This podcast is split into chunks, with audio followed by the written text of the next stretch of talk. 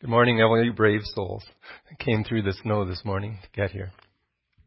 Let's give a moment to pause and ask the Lord to bless our time. We thank you, Father, for this opportunity we have of being here. Thank you for the tremendous time of gathering around your table this morning, for your presence with us, and for the commitments that we've each made as we took the bread and drank the cup. We thank you for this time to look into your scriptures this morning. Pray that they would bless us, challenge us, change us. Pray that our heart would be for you. We ask in our Savior's name. Amen. Do the math. We often talk about the cost of discipleship, but I figured we could do the calculations. I don't know if you read this article or read this story or heard of this story. It was a mixture of shock, disbelief, sadness, judgment, harshness, fascination when I read this. We were on our way to Africa to go to our Mercy Ships mission.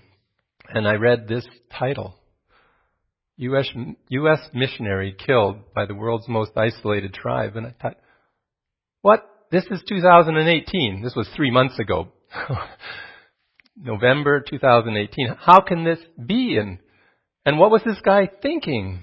And where was he anyway? Where is this tribe? I had no idea that on the islands in the Indian Ocean, there's a North Sentinel Island, and on that island there's a people group that do not want any contact with the world outside of their island. None whatsoever. And so they are protected by the laws of nations, and no one's allowed to go on their island. And obviously, they've never heard the message of Jesus Christ.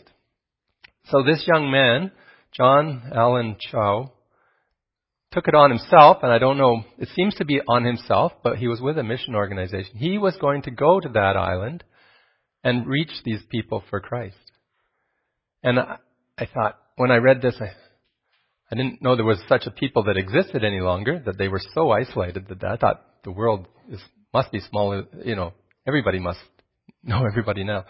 And I thought, but he didn't do the right thing. I mean, he went and got killed just by these people. They as soon as he landed on their, well, there's more to the story than that, but when he landed for the second or third time on their beaches, they eventually shot him with arrows, I think. And that was the end of that contact anyway.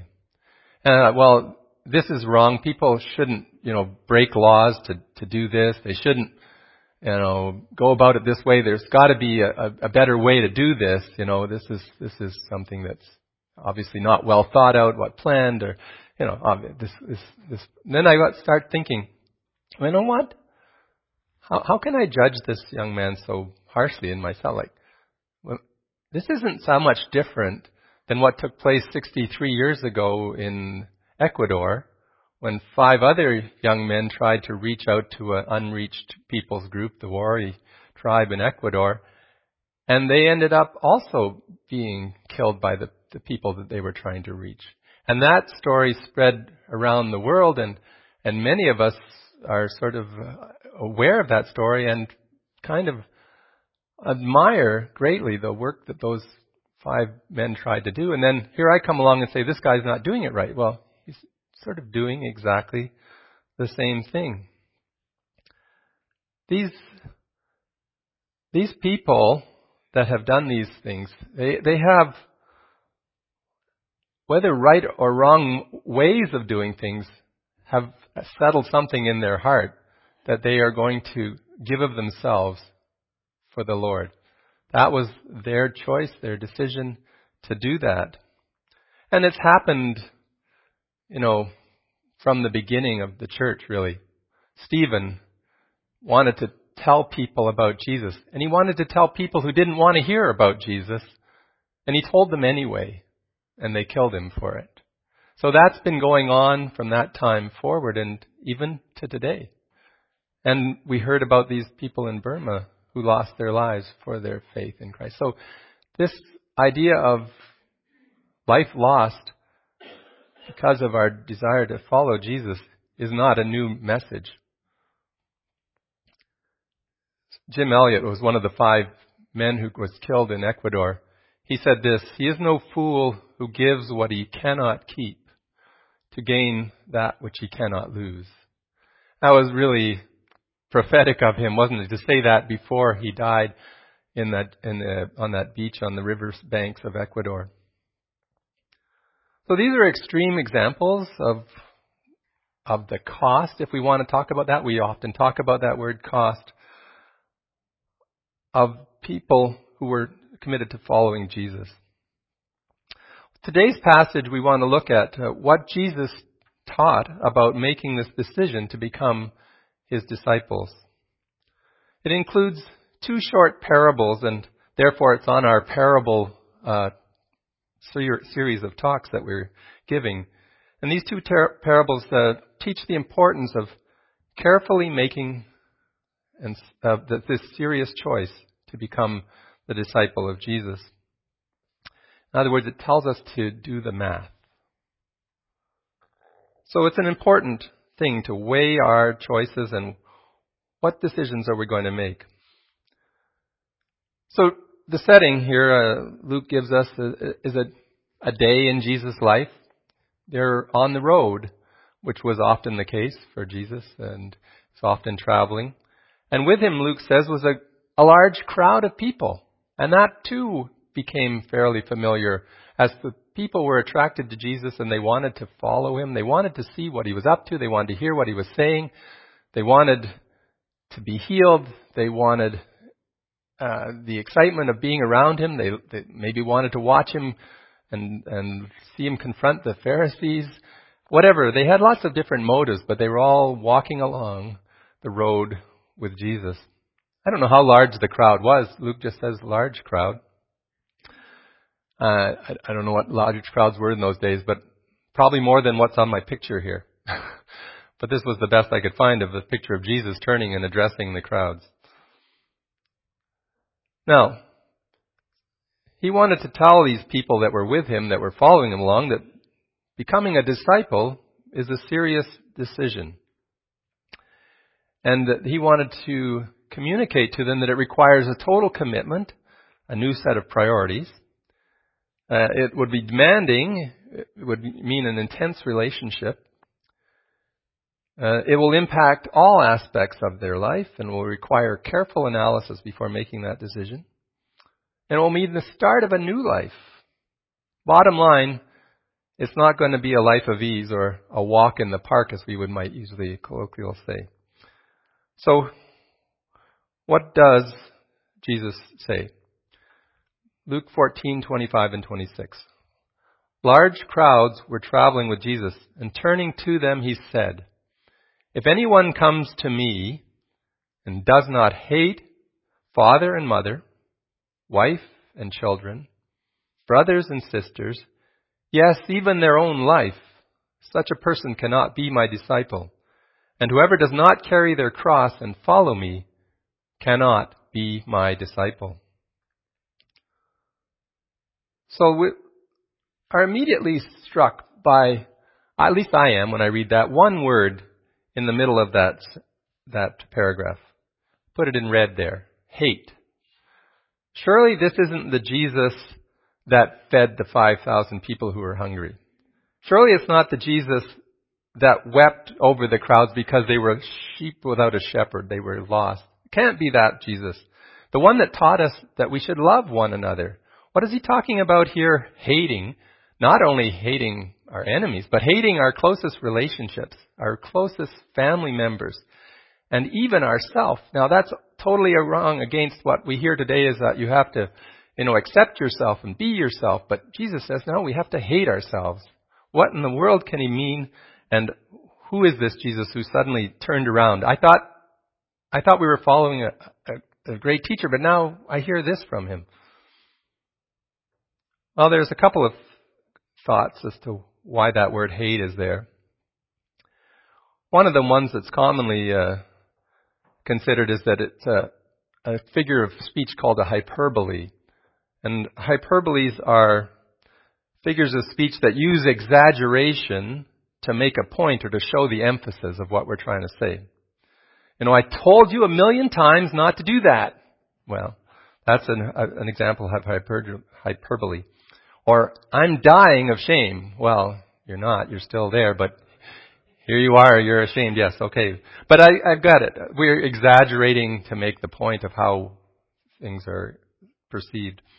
And Jesus used that device frequently, and actually it's used a lot in scriptures, and sometimes if we don't recognize it, we kind of get a little bit confused. Maybe that's what was going on in front of this audience right now. Jesus said something like, you know, cut off your hand if it offends you. Like, how many have done that? You know, like nobody. He was being an exaggerated example. And pull out the log out of your own eyes. Well, how many of you have seen a log in your eyes? I mean, it's above and beyond to get to the point. It certainly catches the attention. And I think Jesus was using it as an attention grab here for these people who are walking along. It makes people stop and think. And that's certainly, I think, a reasonable explanation why that Jesus uses that word hate there. And just relatively, we are to be more devoted to Jesus than to any other relationship that we have on earth, including our own lives. So relative to their love for Jesus, it seems like the disciples would be hating their family and life. So that's an example of hyperbole, and that's reasonable, I think. And it's emphasized by that reference to the cross which follows, how we were to take up our cross and follow him, or the disciples were to take up their cross and follow him. Now the cross, yeah, we usually see the picture of carrying the full cross, like that one over there. But usually they just carried that cross piece, which was attached to the upright pole when they got there. So when the people were being put to death, but it was an instrument of torture and death that the Romans were particularly fond of using on their enemies. And when you carried that cross, you were going to your death, but you were really being pictured as totally under the authority of the emperor. You had submitted completely to that authority. There was no going back.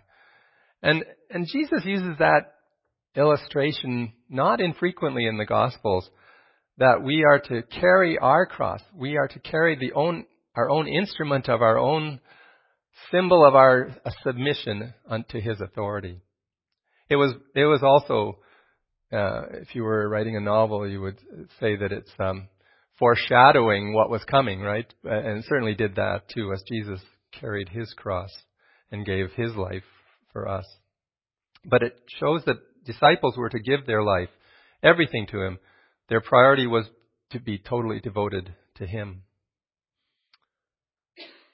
I have one other possible explanation for the use of the word hate. Maybe they're both there, and I think that probably they are. But when I was studying this, I found that the word hate in Greek language carries a broader meaning than our English word hate. Our English word hate has but one meaning, really: to detest, to intensely dislike. That it sort of covers that word hate. Our word for love, we have a lot of colored different meanings in the word love, right? In English, it can mean, you know, I love snow. No. I love coffee. You know, I love sports. Yeah. And I love the Toronto Maple Leafs. No. But it also can mean, you know, I love our spouse, our children. I love God. It's a broad spectrum word. Our word hate isn't the same. It only means really an intense dislike. But the Greek word for the one that's often translated hate is a bit more broad than our English word hate. And it's especially interesting for a society or a culture where there was a shame and honor system going on, which we're not so much into that sort of in our culture, but the Middle Eastern cultures were a shame honor culture, and bringing shame to someone was terrible sin. Bringing honor was the greatest thing you could do. And this word that we use hate is in that sense means to disregard, almost to give less preferential treatment to, I would say the word dishonor maybe, but in that sort of idea. So if you were to disregard your parents or your spouse or your children or even yourself, you would be saying that you were not bringing honor to yourself. You were putting yourself at a lower level of honor. And that makes a lot of sense, I think, in what Jesus was saying, is that the priority is Jesus. These other people, they're important people, but we don't bring them the same degree of honor that we bring to the Lord. So we disregard some of our own needs, our own security, for example. We disregard ourselves in that we don't seek the spotlight. We want to set the spotlight on Jesus. And so it's a relative, again, disregard for others compared to our honoring the Lord. So both of those ideas help me to understand what Jesus was saying there. He wasn't really going against all his other teaching about our need to love one another, care for one another, and even honor one another. But he is the priority. He is the preeminent one. So what is the most important thing in your life? If you're going to be a disciple, Jesus says, it's going to be me.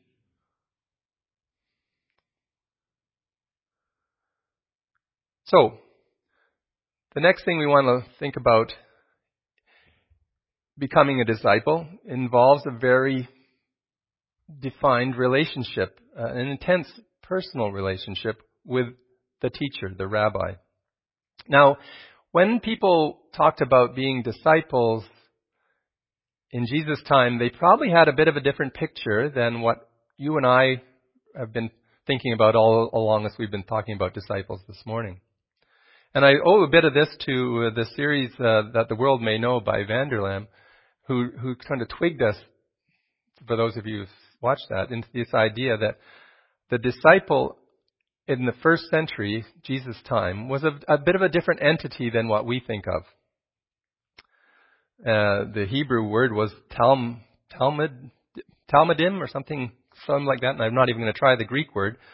But the disciples then, as we know, were learners and the believers in their teacher.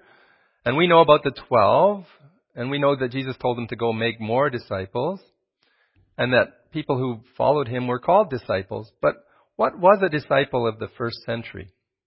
So the first century disciple had a rabbi.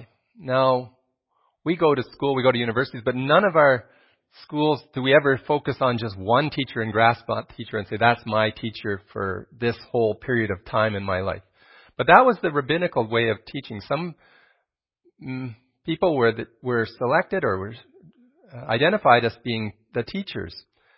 And they were the respected teachers of Scripture in this time. And they were sought out by those who wanted to pursue a higher education.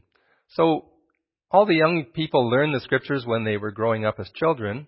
But instead of going for a trade, some of them would desire to learn more, to understand greater the Scriptures. And they would join themselves or be accepted by a rabbi as their disciple. And then that would mean that person would follow closely that rabbi's teaching and would agree with it and would learn from it and would learn to share it with others. And it wasn't just for a term, 13 weeks in your semester.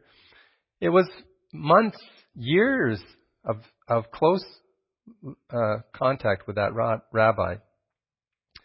And it wasn't just go to the lectures at 9 o'clock and come home at 11 o'clock and spend the rest of the day studying. It was being with the rabbi for the whole day, even for the evening.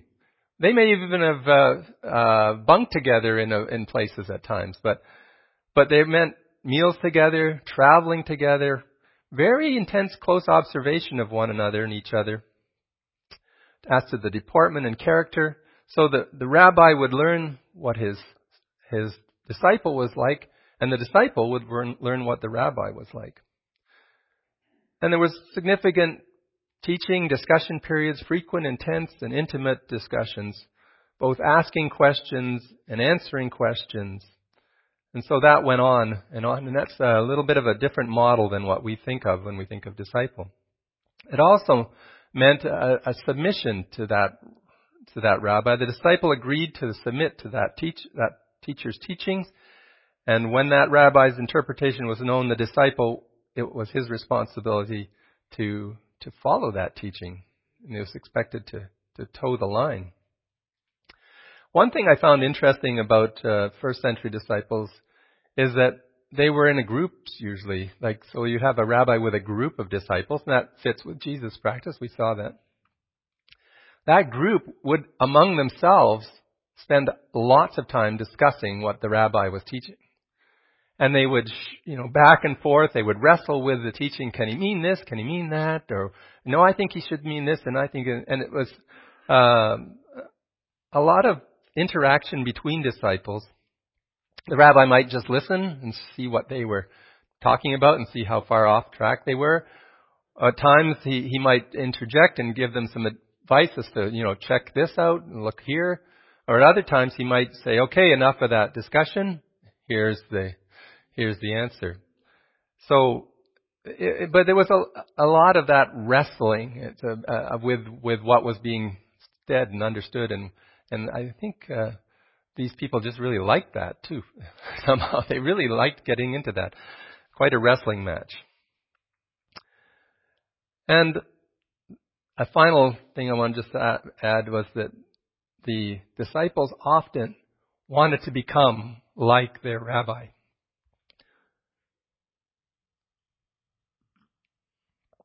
They wanted to emulate them in their knowledge, in their character, and as a teacher, and then eventually probably many would like to become rabbis themselves and have their own group of disciples to follow. So they wanted to be like the rabbi. So the people in the crowd, when Jesus turned and said, if you want to follow me, you must hate your relatives and yourself and pick up your cross and follow. If they want to be my disciples, this is kind of what they would have heard. This kind of disciple, someone who wants to come in a close, intimate, long-term, intense relationship and would like to become like him. So that was what they would have heard as a first century listener. And it was obviously then a very serious decision, and it would require careful analysis of whether I want to do this or not. I want to weigh the options. I would need to do the math if I was going to be a first century disciples. And then he tells two stories, two parables, which I think helps people to grasp the importance of that. The first one that helps us understand whether that becoming a disciple requires really careful analysis is the story of the tower builder. Suppose one of you wants to build a tower. Won't you first sit down and estimate the cost to see if you have enough money to complete it? For if you lay the foundation and are not able to finish it, everyone who sees it will ridicule you, saying, "This person began to build and wasn't able to finish it." So this first story may have happened as they've been walking by a vineyard, because vineyards had watchtowers often. So if you had a vineyard, you'd put up a tower in the middle so you could keep an eye on your property and your vineyard. And Jesus actually uses that in one of the other parables we'll get to. If you were going to undertake a building project, for example, if you were going to do a major renovation in your house, you would call Jim. Jim's not here today, so I can pick on Jim. But you'd call Jim, and he would come over, and you would talk to him about what you want, and he would discuss that, and he would say, yeah, we could do that, we could do this, you could do whatever. And Jim always says that, well, do whatever. And he would go down home, and he would, with his sharp pencil, he would calculate the cost out. And then he would send you his estimate, and you would say, whoa. or you'd say, oh, yeah, that's pretty reasonable. Jim's actually doing a lot here. But whatever, you would say, now, I go over to my bank accounts and I say, let's see, does that match with what Jim has on his estimate? And you would know whether you had the resources to do this renovation that you wanted to do. And you would do that. I mean, who doesn't do that? And that's what Jesus is saying. Who doesn't do that when they're going to build a project? Well, he comes up with this story about a tower builder who didn't do that. He's just started out working. I want to build a tower. Oh, well, I got the foundations, but now I can't pay any more workers to come and help me. And I don't have any money to buy bricks and mortar. And what do I do now? And though he walks away and leaves his tower. And that's the silly thing to do, obviously. He didn't calculate the cost. He didn't do the math. And Jesus says, you wouldn't do that. Of course you wouldn't do that. Makes no sense to do that. And why would you make any important decision without first doing the math? The next story he tells about is about a king. So we went from, farmer maybe to highest in the land to the person who has ultimate political and military and wealth, all this sort of thing. So the king. Suppose a king is about to go to war against another king. Won't he first sit down and consider whether he is able with 10,000 men to oppose the one coming against him with 20,000? If he is not able, he will send a delegation while the other is still a long way off and will ask for terms of peace. In the same way, those who do not give up everything you have, those of you who do not give up everything you have cannot be my disciples. So here they are walking along the road. Maybe they pass some Roman soldiers. Jesus says, it's like a king who's sending his soldiers off to war, or thinking about doing that. I don't know, kings seem to think about things like that a lot. Or I don't know why. But so they had their wealth and security. They had money, fame, and authority, and they seemed to want to extend that at times to other realms and get more. But the king says with his pencil down, okay, I want that land, but that king's got 20,000 soldiers. I've only got 10,000 soldiers. Maybe it would be better to have a treaty with that king rather than a war with that king. We'll go for free trade instead. But that's a wise king, right? One that sat down and thought about this feels that he's not going to have the resources he needs to do that, so he's going to take a different course of action. And then Jesus is commending that decision. That's a smart move. The wise king does the math. He recognizes his lack of resources, attempts to arrange a peace treaty. He spares the lives of all those soldiers that were going to be killed in a battle, and he might even get to keep his kingdom, and that was all to his benefit. Interesting, both of these stories that Jesus taught features people with insufficient resources. And it's kind of interesting that, disciples aren't necessarily those with all the resources. They often and always actually don't have sufficient resources. And the landowner, the king, neither had what it took to do it on their own. And perhaps Jesus is subtly reminding people that they don't have what it takes to do it on their own. But Jesus is asking everyone to consider this cost of becoming a disciple. The cost is the usual word we use, but I don't know, maybe it's not always the best word. It sort of implies maybe we could actually buy discipleship. Maybe if we put enough intuition, we could be a disciple. Maybe a better word would be the expectations of a disciple. Just to think about.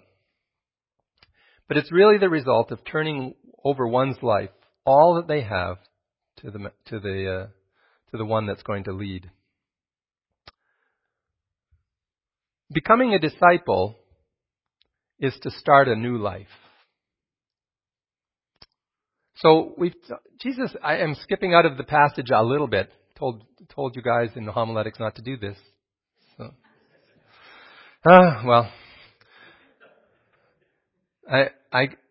in this particular passage, we see all the warnings about, what the expectations are on disciples. We don't get to see what's the positives.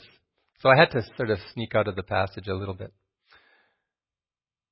Jesus had been urging his disciples to do the math, but so they had all these, not this, not this, not this, take cost, stuff. But there's nothing on the other side of the balance sheet, right? So how do you do the cost analysis if there's always negatives? Why would you ever do this? But there is a positive side, and in a risk benefit analysis, you might see that. And what is that benefit? So what is the plus side? Well, Jesus spoke about this topic quite often. If you scan through the Gospels, you'll find this idea of taking up your cross repeated multiple times. You'll find another phrase that is often associated with that. It's not in this passage, but earlier in Luke 9:23, just a few chapters back, Jesus was already saying something like this. Then he said to them all, "Whoever wants to be my disciple must deny themselves, take up their cross daily and follow me. For whoever wants to save their life will lose it, but whoever loses their life for me will save it. What good is it for someone to gain the whole world and yet lose or forfeit their very self?" This idea of wanting to save your life will lose it, and whoever loses their life for me will save it, I haven't found any more frequent sayings of Jesus than this one. This is the one that's recorded most often in the Gospels. This is what the Gospel writers chose to put down more often than anything else that Jesus said. They put it down 6 times in the Gospels. And if you can find something else that Jesus said and is recorded more often, tell me. But in my studies, it's amazing, really, that it occurs in all 4 Gospels, a couple of times in some of the Gospels, and it has a great significance for us. So the negative side, you're going to give up your life. But the positive side, you're going to gain life. You're going to save life. You're going to start a new life, and it'll be a life that has an intense meaning, intense purpose, and intense promise to it. Just another time when this is repeated, and I find this time in John to be quite helpful. Listen carefully. Unless a grain of wheat is buried in the ground, dead to the world, it is never any more than a grain of wheat. But if it is buried, it sprouts and reproduces itself many times over.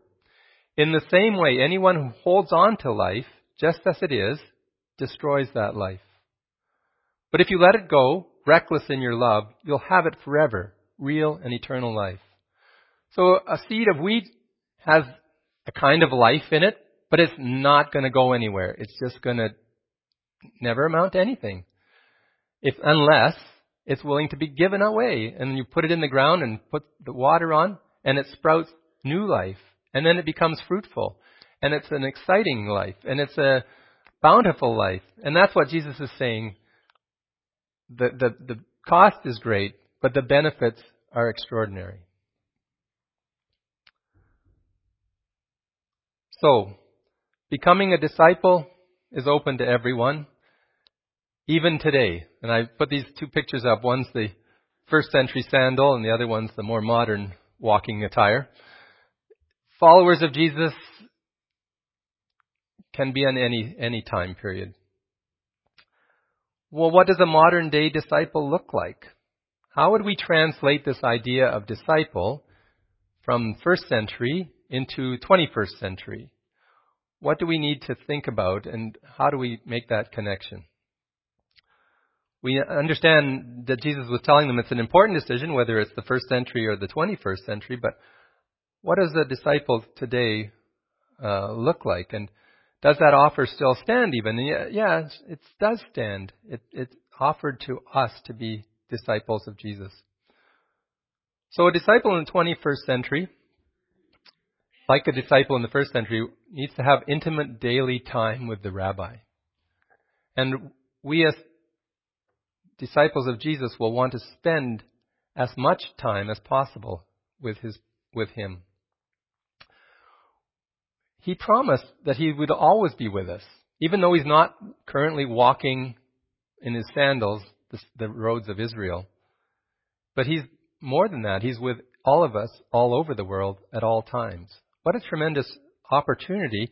And we can access his presence and be with him wherever we are, whenever we are. He sent his Holy Spirit to be in us. He wants to be part of every aspect of our lives, at home, at work, when we're eating our meals, when we're sleeping, when we're with other people, when we're alone, when we're worshiping together. Jesus wants to be there. He would ask, like his first century disciples, that we would submit to the rabbi, that we would want to follow him in obedience, that we would want to do as he taught and as he said, just like the first century disciples would be submitting to their rabbi. As we know, the disciple's a learner. That hasn't changed. The learners in the first century, we still want to learn the rabbi's teaching. We need to study his teachings. We need to understand them. I was particularly attracted to this idea of the group discussions that the disciples had in the first century. That's a remarkable thing, and something I think we could do more as 21st disciples, is just to have more of that time when we wrestle with the rabbi's teachings. What does he say? What does it mean? I think it means this. No, I think he means this. What do you think it means? And we get together in our Bible studies, in our prayer groups, our social times. We get together in our fellowship times around the table and even in the morning. All of these times are tremendous opportunities to wrestle with the ideas and teachings of the rabbi. And it's so important that 21st century disciples don't just go it alone, that we are wrestling together. Perhaps the most important thing is that we want to emulate our rabbi. We want to be like him. We want to change our character into his character, that we want to focus on what it is that Jesus was like. We should be like that too. In humility, forgiveness, thankfulness, all those fruits of the Spirit, we want to love like Jesus loved. So intimate daily time with the rabbi, submission to the rabbi, being together with the others, and becoming more like him in our appearance. Just want to remind everyone that the decision to become a disciple is a momentous and life-changing one. It requires serious consideration. It requires that sharp pencil to do the math. But it's a particularly tremendous, important decision with a lot of positives to it, too. We often talk about the cost, but perhaps a better term, as I mentioned, would be the expectations of the discipleship. There's expectations of what we might have to put in, but there's an expectation as to what is coming down the road. It certainly is a path. It's not that you make this decision and you're there. How many perfect disciples do you know? I haven't found any yet, and we're on that path together, learning as we follow the Lord Jesus. Thank you, our Father, for the one who we have that we can follow, the great rabbi, the teacher, the Lord that we want to crown Lord of all. We pray that we might be followers of him, that we might commit ourselves to that life of being with him, of being like him, of being with others who are following him. And we pray that our commitment to you might bring honor and glory and bring great joy to the world around us, and life and health and hope. We pray in Jesus' name. Amen.